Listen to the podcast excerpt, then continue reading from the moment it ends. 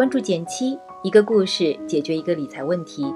在公众号搜索“简七独裁，简单的简，七星高照的七。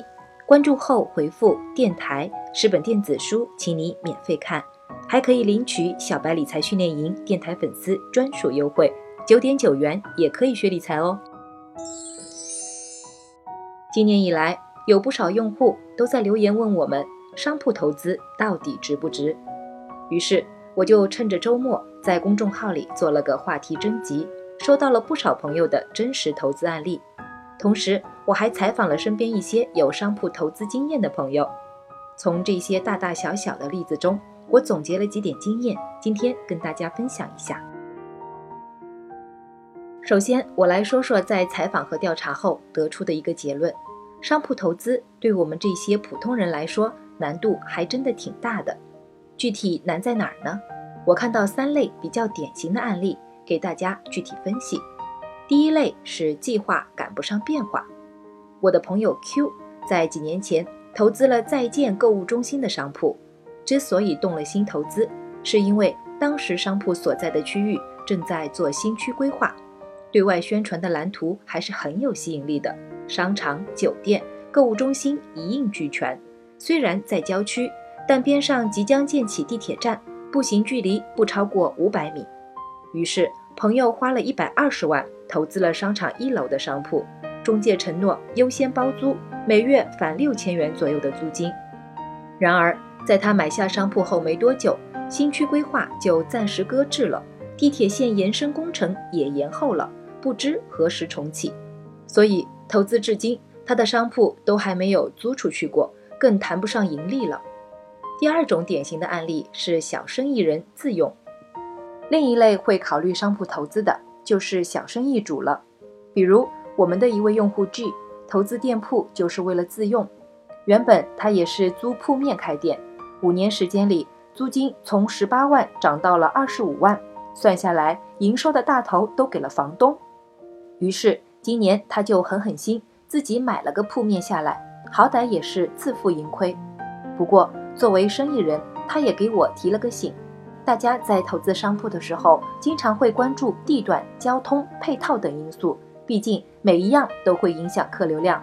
但在他看来，经营的产品是一，人流量是零。如果产品本身不行，一切终将归零。之所以会有这样的见解，是因为他三年前的一次失败经历：年租二十六万的小铺子，营业九个月，除去装修费。亏了十九点八万，如今复盘起来，问题还是出在产品本身不够有吸引力。最后是第三类，收益太慢。用户分享中有位 Z 先生，可以称得上是思路清晰了。他的投资起因是一七年八月的时候，手上多了笔闲钱，当时他的妻子想买住宅，而他则动了买商铺的念头。说起自己的决策，他分析的头头是道，一来。如果商铺周边住宅价格上涨，那铺面租金也一定会有相应的增幅。二来，他看中的商铺所在的开发区发展已经很成熟了，位置好，人流密集，配套完善，相信能够通过出租获得稳定的现金流。所以夫妻俩商量过后，买了间七十平米的商铺，挑选的位置也不错。商铺所在的商场南面是住宅区，西面是该区域范围内最大的超市。北面是办公区写字楼，距离在建中的地铁口十分钟路程。如今，Z 先生从商铺中一年能收回六万元的租金，而且按每年百分之五的速度递增，怎么看都是一笔稳赚的投资了。但 Z 先生坦言，他并不满意。首先，现在的实体经济真是不好做了。从他入手到现在，每年都会面临商户关门的困扰，再找租户又要浪费时间成本。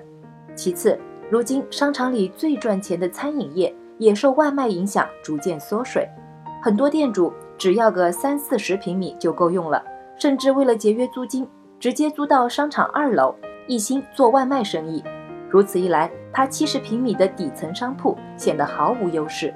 如今他再想转手换住宅，一方面交税比例太高，另一方面周边住宅房价也涨得超过了他们的预算。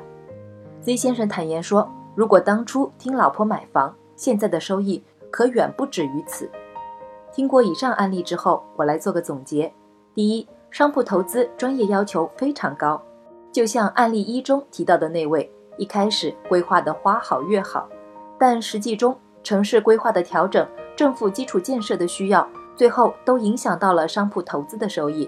光关注眼前的商铺条件并不足够。第二，线上经济的冲击，这一趋势这两年越发明显，而且几乎是不可逆的。想想自己现在的日常生活，吃饭靠外卖，购物有线上超市，偶尔约个会、开个荤才跑去线下餐厅消费。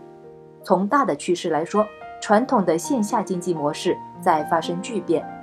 第三，从投资角度，单笔投入多，收益回报慢。流动性相对差，在我了解的过程中，发现除非是通过转卖，不然依靠收租的形式，商铺回本的速度并不快，风险也不比投资股票基金低。还有，商铺作为大项投资，一旦投资就会耗费你比较高比例的资金，不仅投资风险集中，而且机会成本很高。另外有一点很重要，投资商铺的后悔成本很高，转手不容易。而且越是难出租的商铺，越难转卖，所以同等情况下，如果要选择长期投资，商铺并非是最好的选择。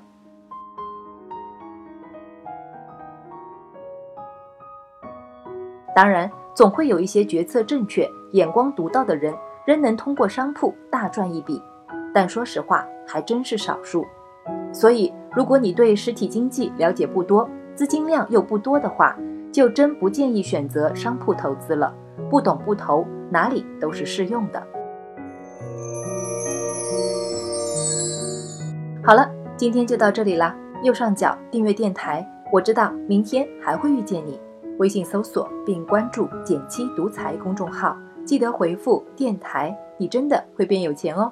另外，我们的小白理财训练营也正在火热招募中，欢迎你来参加哟。